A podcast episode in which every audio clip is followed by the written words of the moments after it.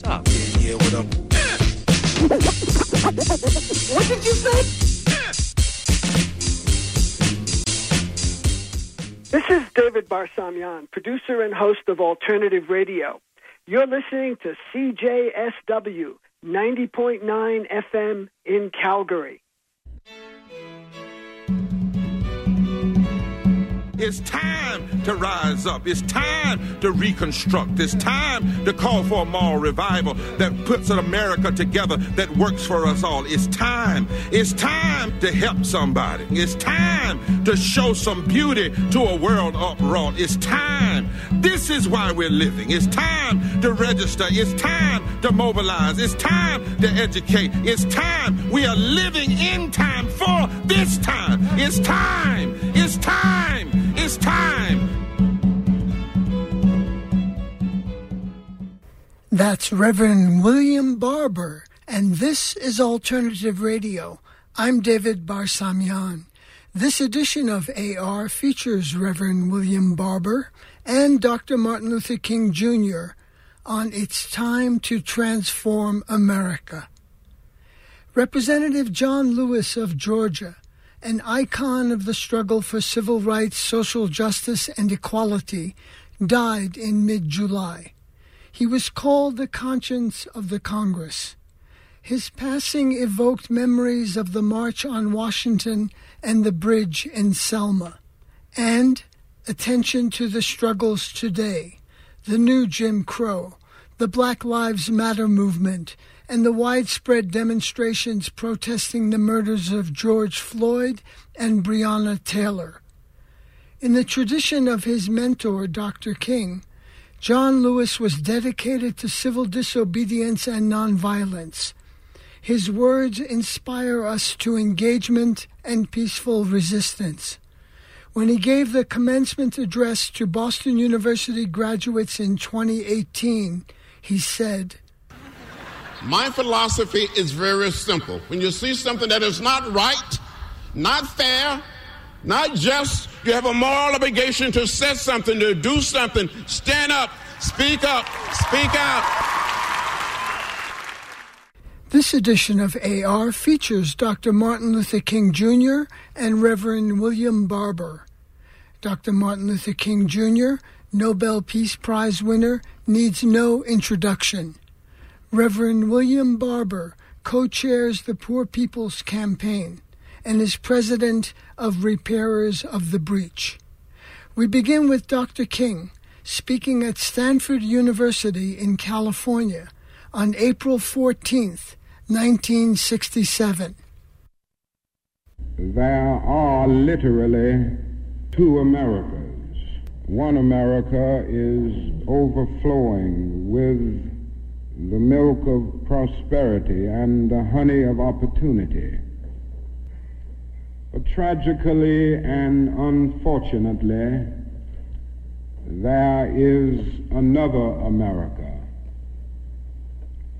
This other America has a daily ugliness about it that constantly transforms the buoyancy of hope into the fatigue of despair. In this America, people are poor by the millions, and they find themselves perishing on a lonely island of poverty in the midst of a vast ocean of material prosperity. In a sense, the greatest tragedy of this other America is what it does to little children. Little children in this other America are forced to grow up with clouds of inferiority forming every day in their little mental skies. And as we look at this other America, we see it as an arena of blasted hopes and shattered dreams. Many people of various backgrounds live in this other America. Uh, America. Some are Mexican Americans, some are Puerto Ricans, some are Indians. Millions of them are Appalachian whites. Probably the largest group in this other America in proportion to its size in the population is the American Negro. To deal with this problem of the two Americas, we are seeking to make America one nation, indivisible, with liberty and justice for all. Now let me say that the struggle for civil rights and the struggle to make these two Americas one America is much more difficult today than it was five or ten years ago. For about a decade or maybe 12 years, we struggled all across the South to get rid of legal, overt segregation and all of the humiliation that surrounded that system of segregation. In a sense, this was a struggle for decency. We could not go to a lunch counter in so many instances and get a hamburger or a cup of coffee. We could not make use of public accommodations.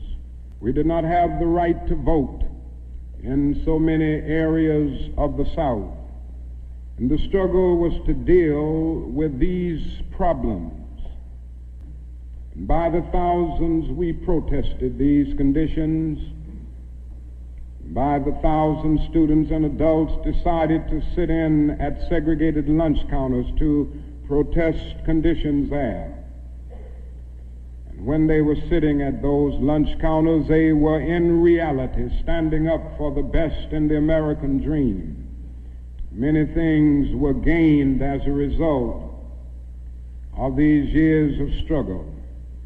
In 1964, the Civil Rights Bill came into being after the Birmingham movement which did a great deal to subpoena the conscience of a large segment of the nation to appear before the judgment seat of morality on the whole question of civil rights. After the Selma movement in 1965, we were able to get a voting rights bill. Now, all of these things represented strides, but we must see that the struggle today is much more difficult. It's more difficult today because we are struggling now for genuine equality. And it's much easier to integrate a lunch counter than it is to guarantee a livable income and a good solid job. It's much easier to guarantee the right to vote than it is to guarantee the right to live in sanitary, decent housing conditions. It is much easier to integrate a public park than it is to make genuine quality integrated education a reality. And I'm convinced that many of the very people who supported us in the struggle in the South are not willing to go all the way now I came to see this in a very difficult and painful way in Chicago over the last year where I've lived and worked. Some of the people who came quickly to march with us in Selma and Birmingham were active around Chicago.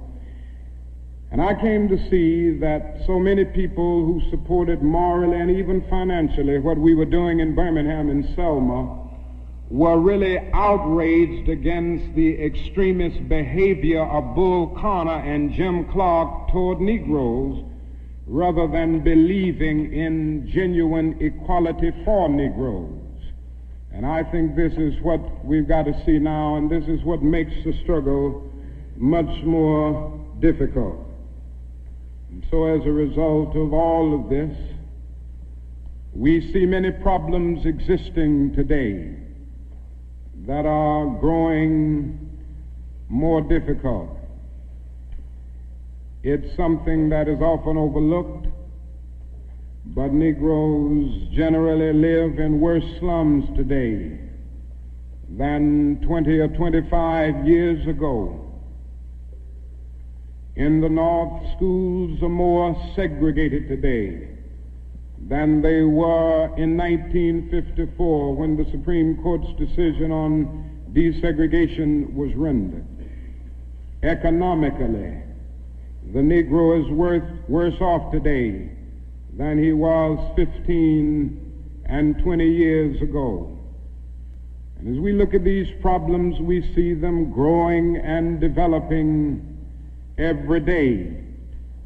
Now, the other thing that we've got to come to see now that many of us didn't see too well during the last 10 years, that is that racism is still alive in American society and much more widespread than we realize. And we must see racism for what it is. It is a myth of the superior and the inferior race. It is the false and tragic notion that one particular group, one particular race is responsible for all of the progress, all of the insights, and the total flow of history. And the theory that another group or another race is totally depraved, innately impure, and innately inferior. If one says that I am not good enough to live next door to him, if one says that I am not good enough to eat at a lunch counter, or to have a good, decent job, or to go to school with him, merely because of my race. He is saying consciously or unconsciously that I do not deserve to exist. That however unpleasant it is, we must honestly see and admit racism is still deeply rooted all over America. It's still deeply rooted in the North, and it's still deeply rooted in the South. What it is necessary to see is that there has never been a single solid, monistic, determined commitment on the part of the vast majority of white Americans. The whole question of civil rights and on the whole question of racial equality. This is something that truth impels all men of goodwill to admit. What I'm trying to get across is that our nation has constantly taken a positive step forward on the question of racial justice and racial equality. But over and over again, at the same time, made certain backward steps. And this has been the persistence of the so-called white backlash. In 1863, the Negro was freed from the bondage of physical slavery. But at the same time, the nation refused to give him land to make that freedom meaningful.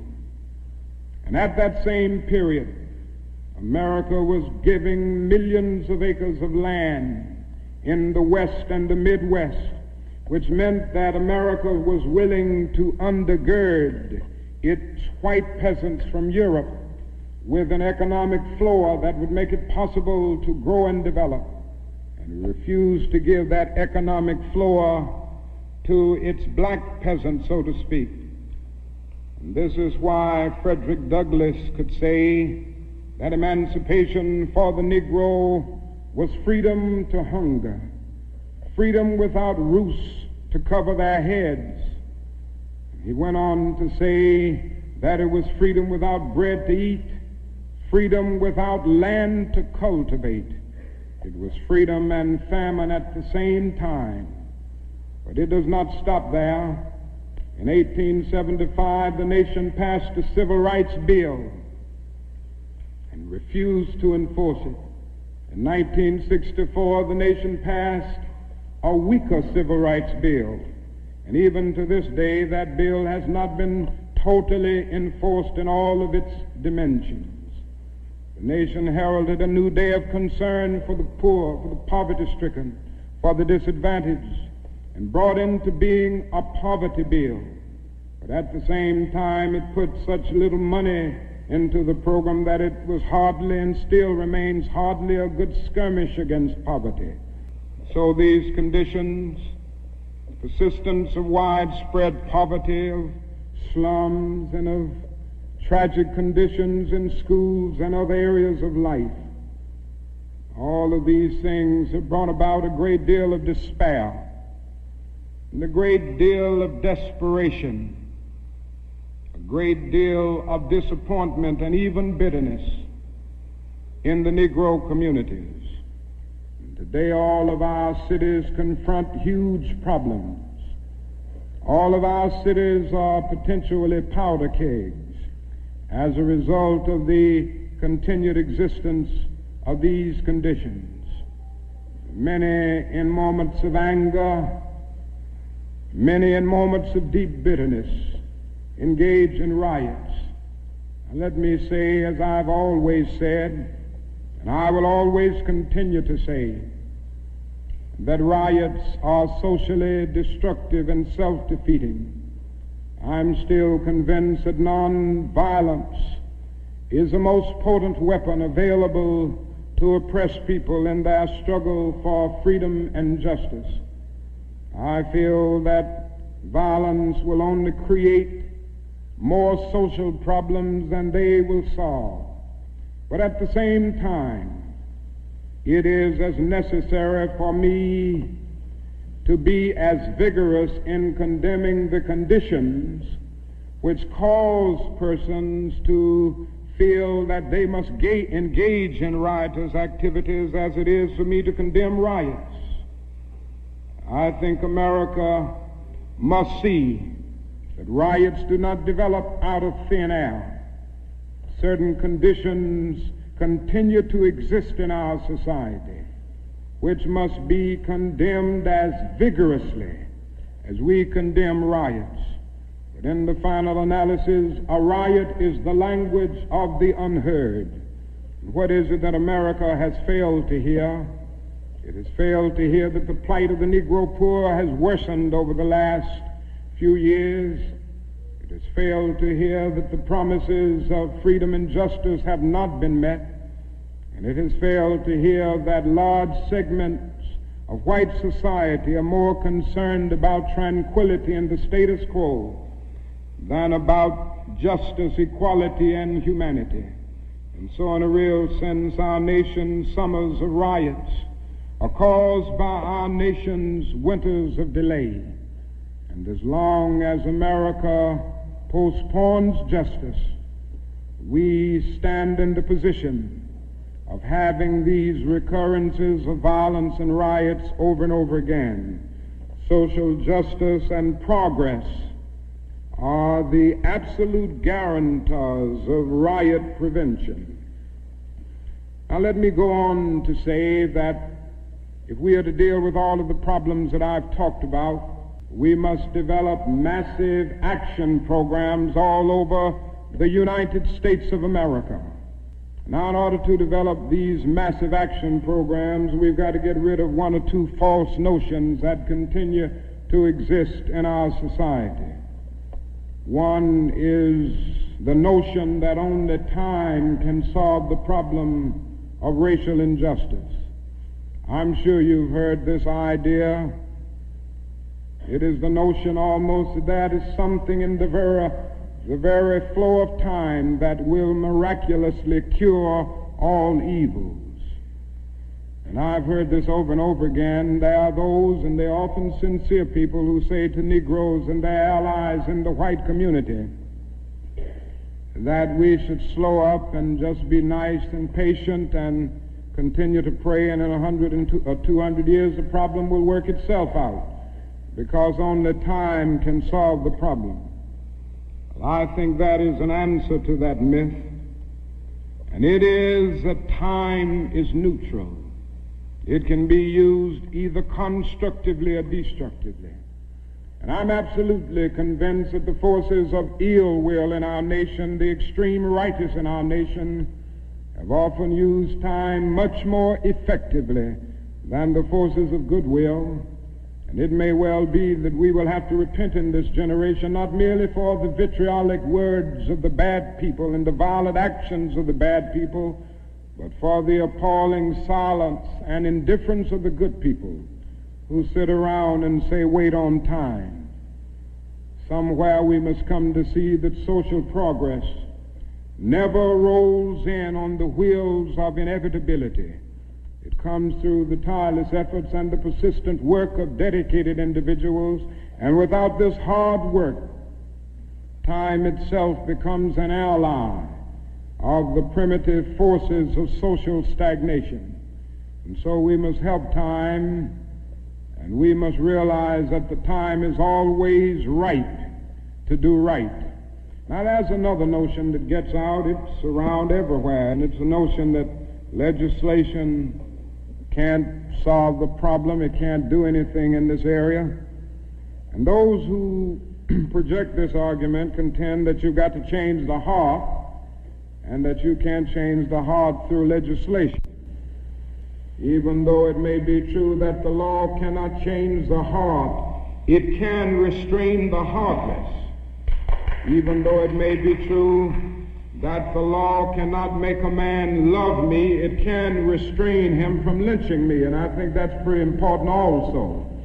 And so while the law may not change the hearts of men, it can and it does change the habits of men. And when you begin to change the habits of men, pretty soon the attitudes will be changed. Pretty soon the hearts will be changed. Now, I'm convinced that we still need strong civil rights legislation. There's a bill before Congress right now declaring discrimination in housing unconstitutional, and also a bill to make the administration of justice real all over our country. Now, nobody can doubt the need for this. Nobody can doubt the need if he thinks about the fact that since 1963, some 58 Negroes and white civil rights workers have been brutally murdered in the state of Mississippi alone. Not a single person has been convicted for these dastardly crimes. There have been some indictments, but no one has been convicted. The Negro cannot solve the problems by himself. There again, there are those who always say to Negroes, why don't you do something for yourself? Why don't you lift yourselves by your own bootstraps? And we hear this over and over again. Now, certainly, there are many things that we must do for ourselves and that only we can do for ourselves. Certainly, we must develop within a sense of dignity and self-respect that nobody else can give us, a sense of manhood, a sense of personhood, a sense of not be, being ashamed of our heritage, not being ashamed of our color. It was wrong and tragic that the Negro ever allowed himself to be ashamed of the fact that he was black or ashamed of the fact that his home, ancestral home, was Africa. There's a great deal that the Negro must do and can do to amass political and economic power within his own community and by using his own resources. And so we must do certain things for ourselves, but this must not negate the fact and cause the nation to overlook the fact that the Negro cannot solve the problem himself. A man was on the plane with me some weeks ago, and he came and talked with me, and he said, uh, the problem, Dr. King, that I see with what you all are doing is that every time I see you and other Negroes, you are protesting, and you aren't, you aren't doing anything for yourselves.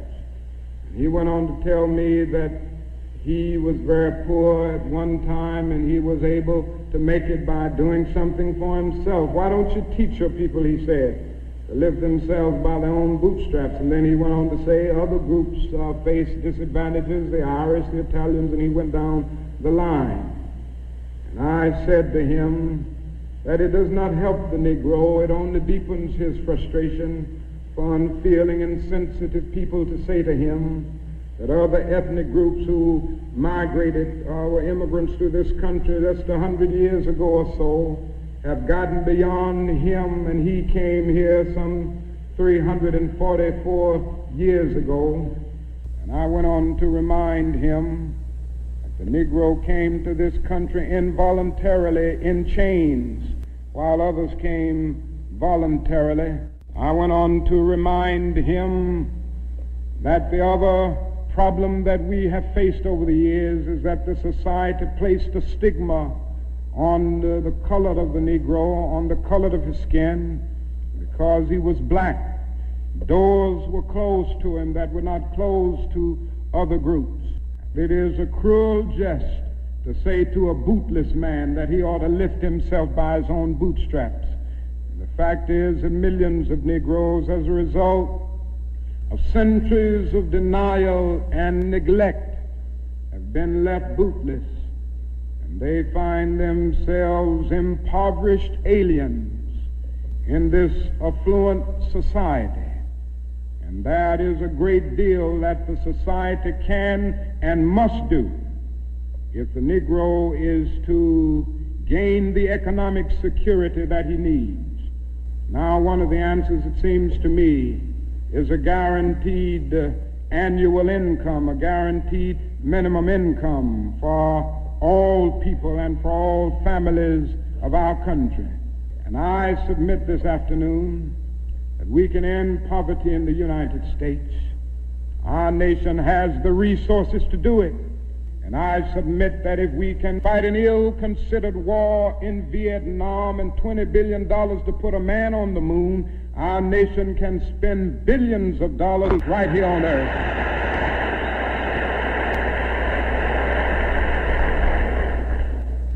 Now let me say finally that we have difficult days ahead, but I haven't despaired. But I want to close by saying this afternoon that I still have faith in the future. And I still believe that these problems can be solved. I realize and understand the discontent and the agony and the disappointment and even the bitterness of those who feel that whites in America cannot be trusted. And I would be the first to say that there are all too many who are still guided by the racist ethos. But I am still convinced that there are still many white persons of goodwill, and so I refuse to despair. I think we are going to achieve our freedom because, however much America strays away from the ideals of justice, the goal of America is freedom. Abused and scorned though we may be, our destiny is tied up in the destiny of America. Before the Pilgrim Fathers landed at Plymouth, we were here. Before Jefferson etched across the pages of history the majestic words of the Declaration of Independence, we were here. For more than two centuries, our forebears labored here without wages. They made cotton king. They built the homes of their masters in the midst of the most humiliating and oppressive conditions. And yet, out of a bottomless vitality, they continued to grow and develop. And I say that if the inexpressible cruelties of slavery couldn't stop us, the opposition that we now face, including the so-called white backlash, will surely fail. And so I can still sing, we shall overcome. We shall overcome because the arc of the moral universe is long, but it bends toward justice. We will be able to hew out of the mounting of despair a stone of hope. With this faith, we will be able to transform the jangling discords of our nation into a beautiful symphony of brotherhood. That will be a great day. That will be a great tomorrow when the morning stars will sing together and the sons of God will shout for joy. Thank you.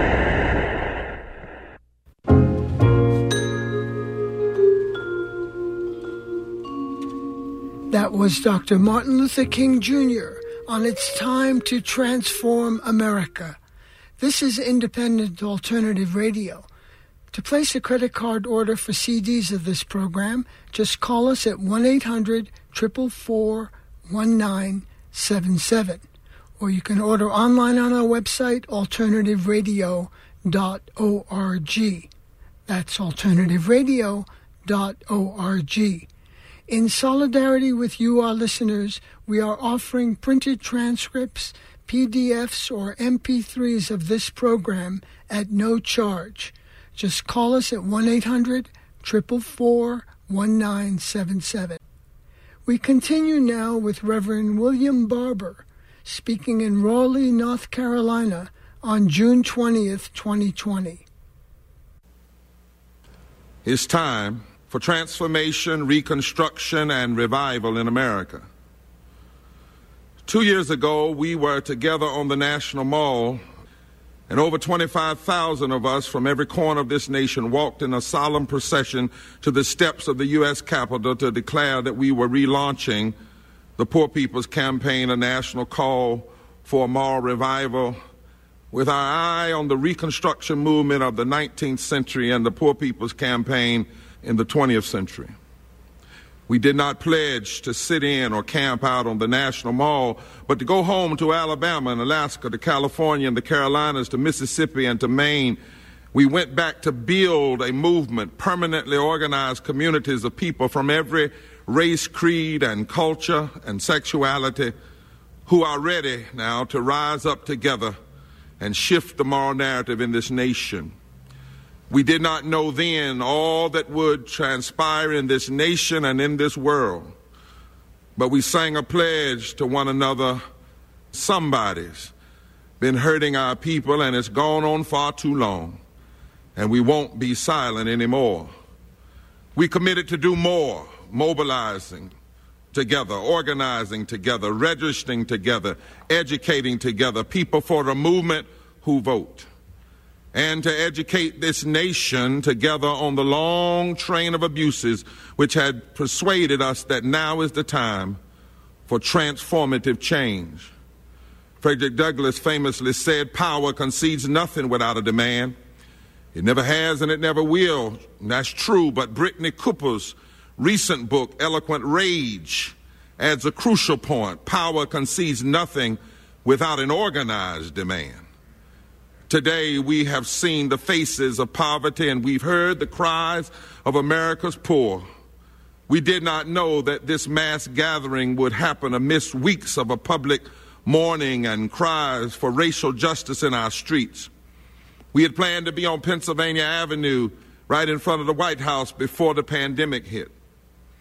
But we know there are plans that are higher than our plans. And there is a timing that supersedes our time. It's kairos.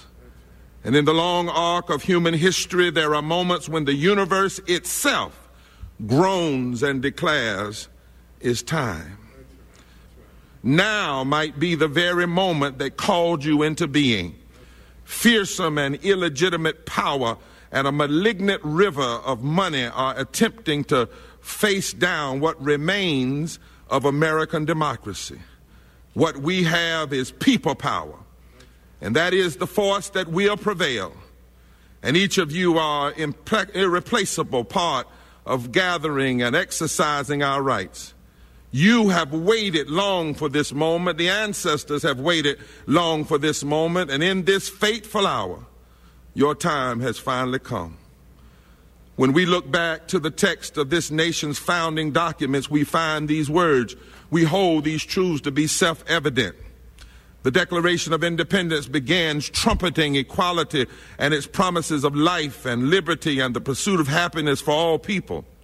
And even though these words were written by a slaveholder and did not match the social contradictions he and others accepted, the spirit of the universe wrote in, wrote in a repeal clause because it goes on to say to secure these rights, governments are instituted among men deriving their power from the consent of the governed, and that whenever any form of government becomes destructive to these ends, it is the right of the people to alter or abolish it and to institute a new government.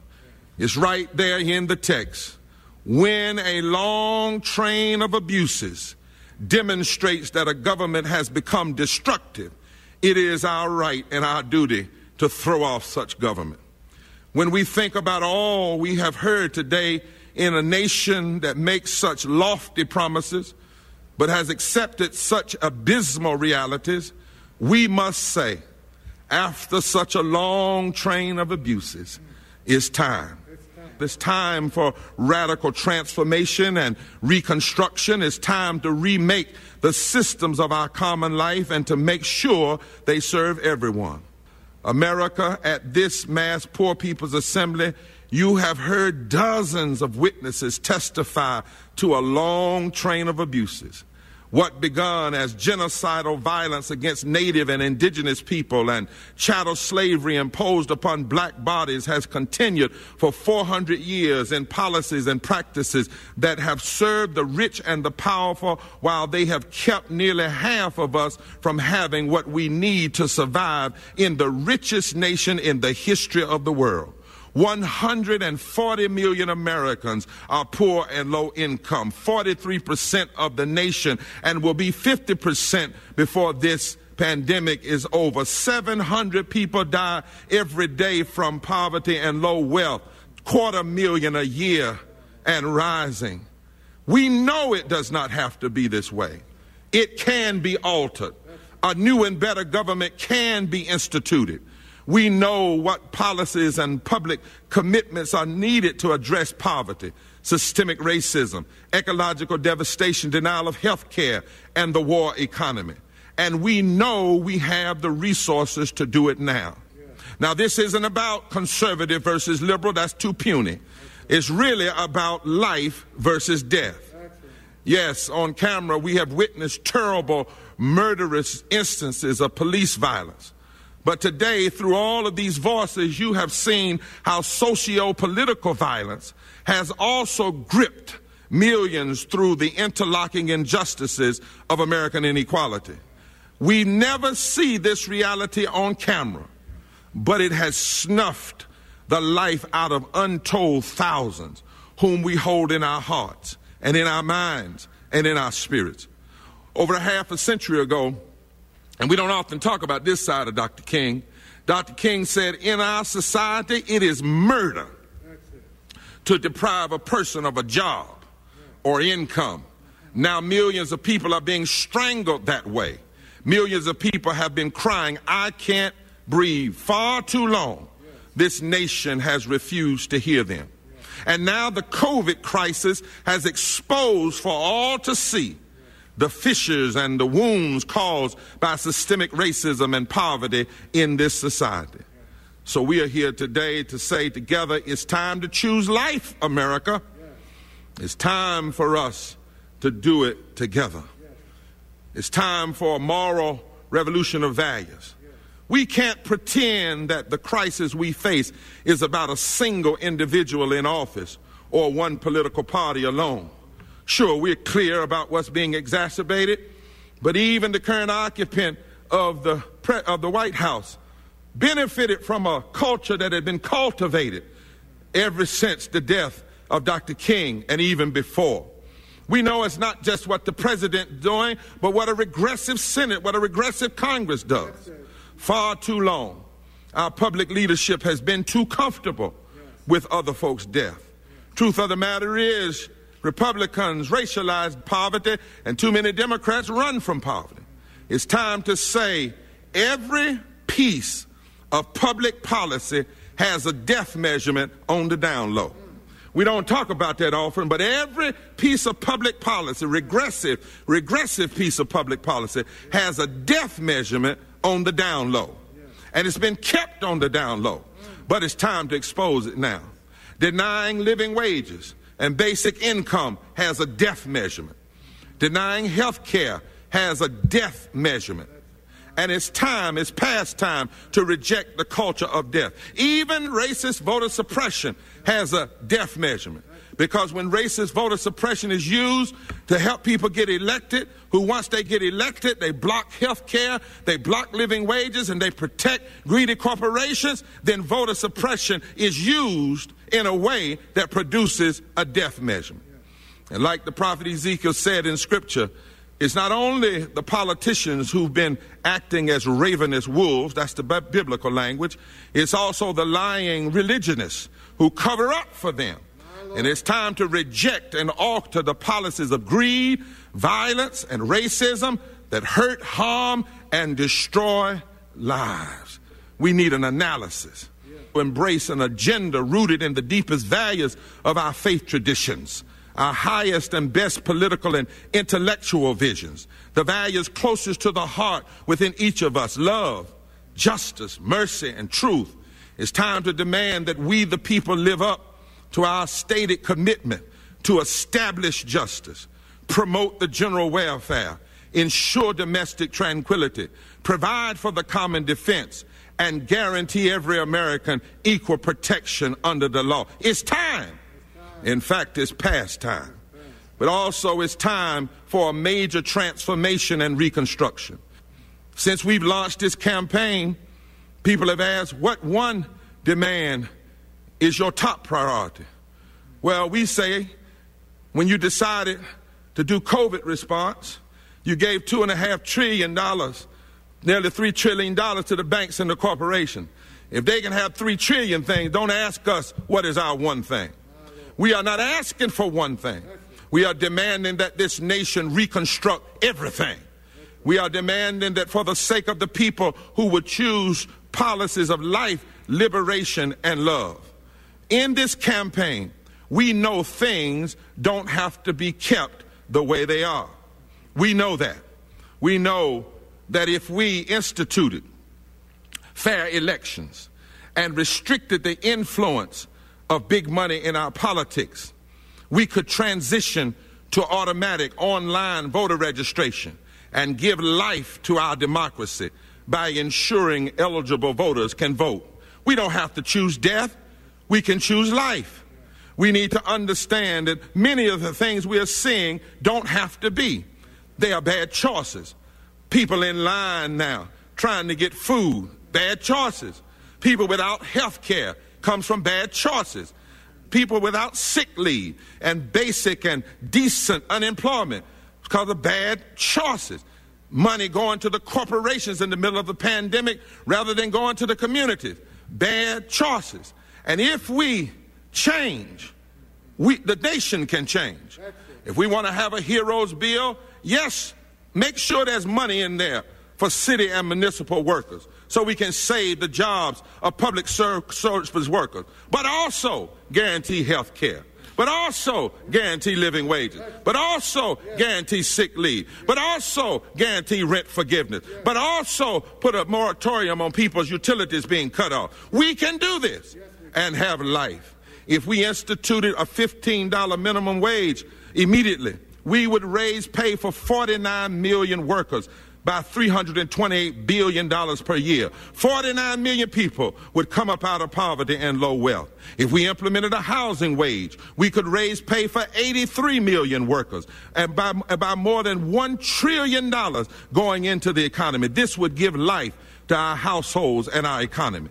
If we end mass incarceration, we could significantly reduce the 179 billion that currently goes to policing and courts and prison. And this would give life to our communities and raise resources to secure housing for all. If we stop pouring money and resources into a border wall, we could move that $24 billion into children's K through 12 education and give life to their dreams. If we canceled one military contract, we would have $25 billion to expand Medicaid in the 14 states that haven't already done so under the Affordable Care Act. This would mean life for millions of people in those states who are still uninsured in the midst of a pandemic. If we canceled another military contract, we would have more than enough resources to put towards expanding our water infrastructure and creating 945,000 jobs. Instead of putting those resources in war, we would support life because water is life.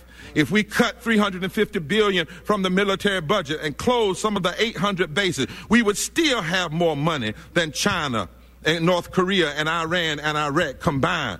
But we could make the world a more safer place and put those resources toward health care and lifting our people. If we had put $6.4 trillion that we've poured into endless wars since 9 11. If we had put that money into green energy, we would have built a renewable energy grid by now with nearly $2 trillion to spare.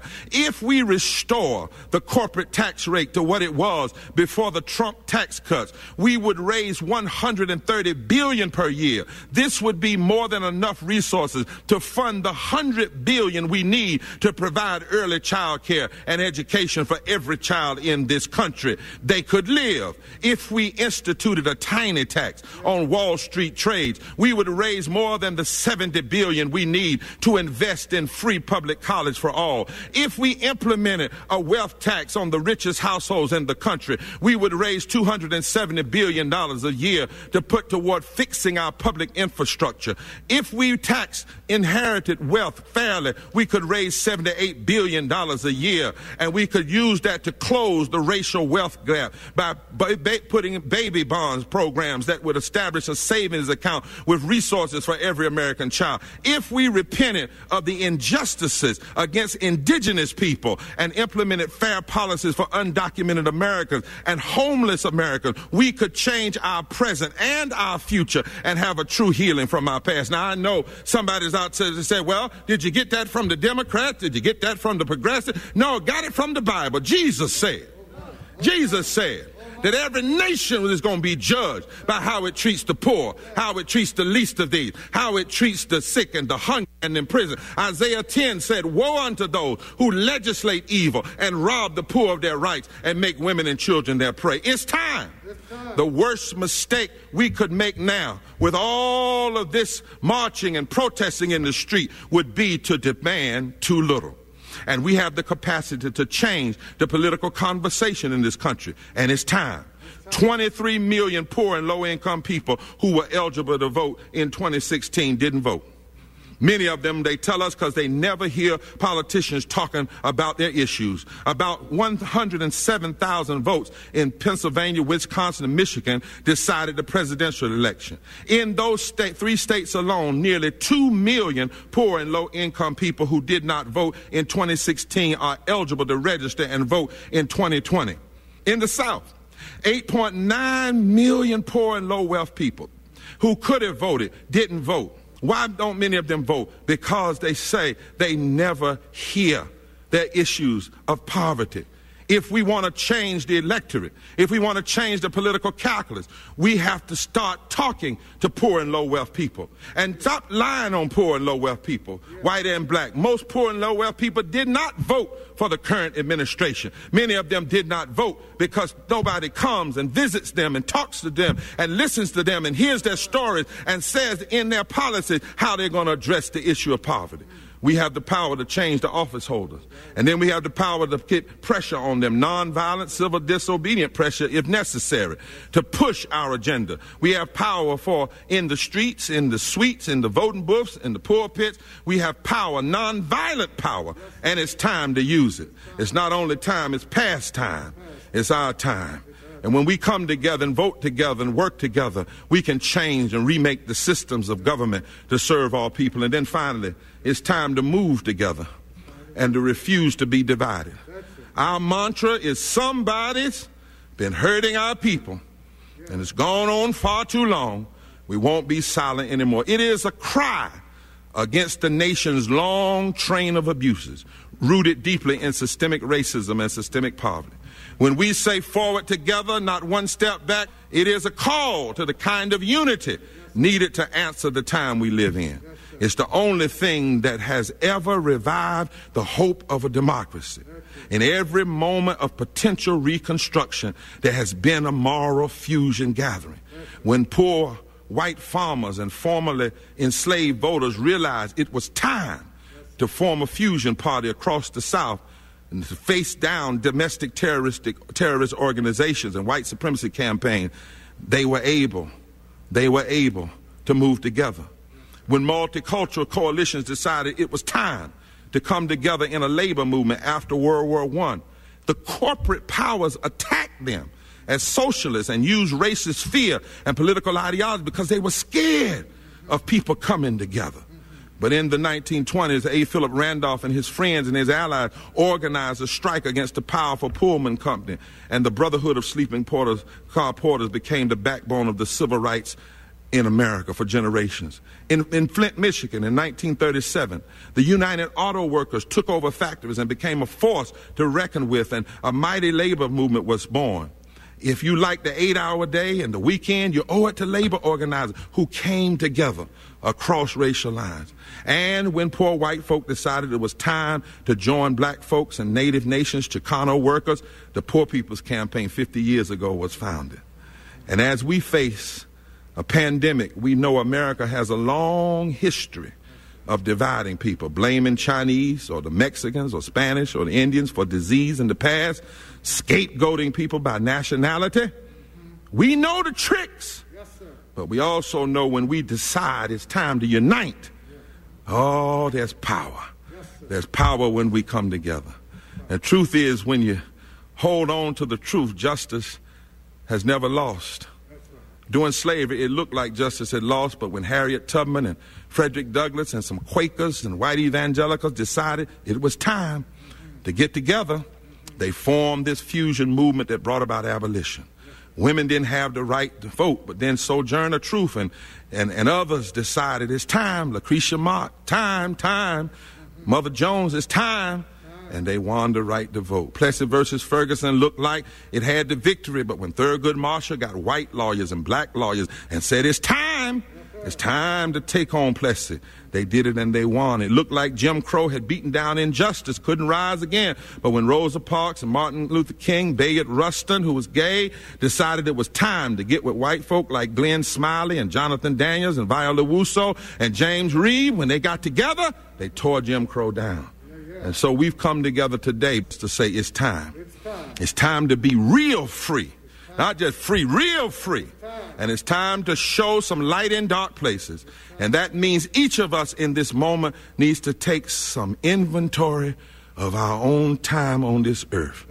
Let me close here. I don't mean to be morbid, but in this pandemic, we must be honest about the fact that any one of us could be 48 hours from our last breath. I ask you today if you knew your, you were going to take your last breath in 48 hours, what would you use your last breath to fight for? What kind of world would you want to breathe life into for the next generation? What would you use your last breaths for if you knew they were just a day or so away? Well, it's time, it's time. to live like our last breath could come any moment. It's time, time to use every breath left in our bodies to fight for love and truth and justice. It's time to believe again. It's time to challenge the lie about not having resources. It's time to believe and work as though we are sure, we are sure that love is still greater than hate. The truth is still greater than lies. It's time to believe and work as though we are sure that the hungry can be fed, that the sick can be insured and cured, that immigrants can be welcomed, that the war machinery can be cut. It's time to believe that black and white and poor and Latino people in the South can be organized into a new powerful coalition for change. It's time. It's time to come together and vote like never before. It's time time, whether you're black or brown or First Nation or Asian or, whatever, or, or, or Latino whatever, whoever you are, gay or straight or trans, young or old, from the rural or from the cities, it's time to believe that this heart and the soul of this democracy can live.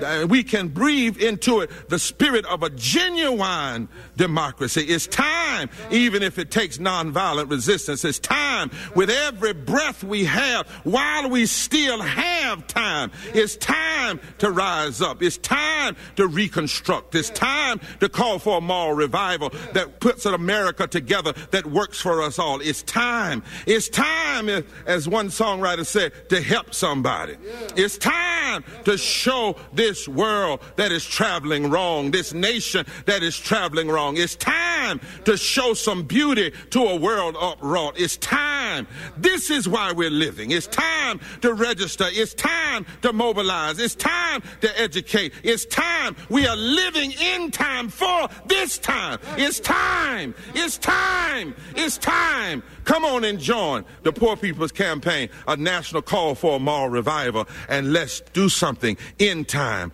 to change time because the time is right now. That was Reverend William Barber of the Poor People's Campaign. Before that, we heard Dr. Martin Luther King Jr.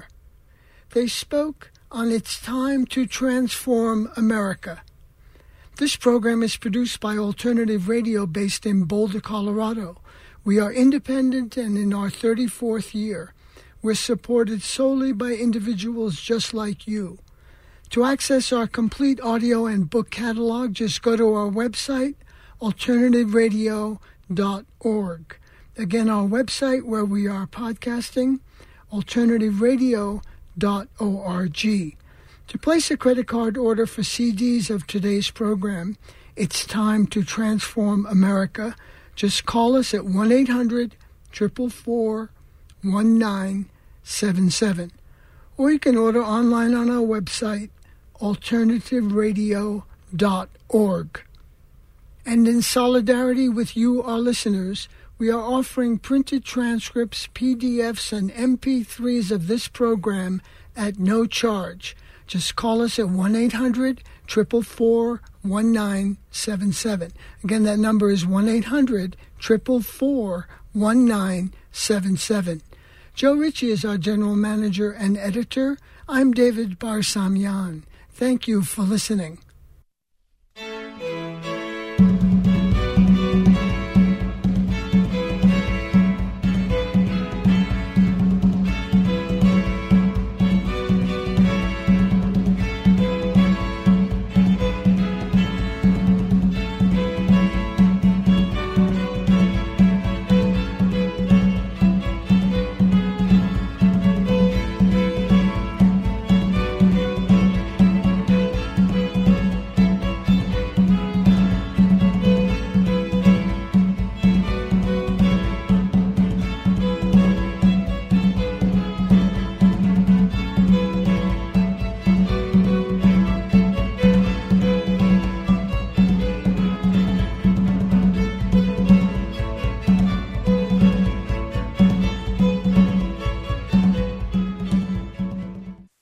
Just go to the website, alternativeradio.org, alternativeradio.org.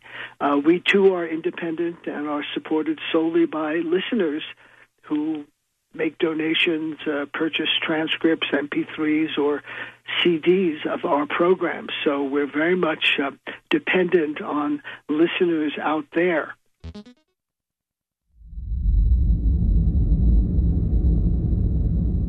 Spock, do you see that?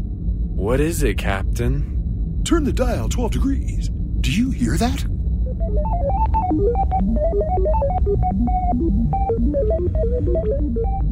Good God, Jim! They've done it! But, sir, it is illogical. It can't be. I don't believe it. Free unlimited music broadcasting locally on CJSW 90.9 FM in Calgary. Home to the people of the Treaty 7 region and Métis Nation of Alberta, Region 3.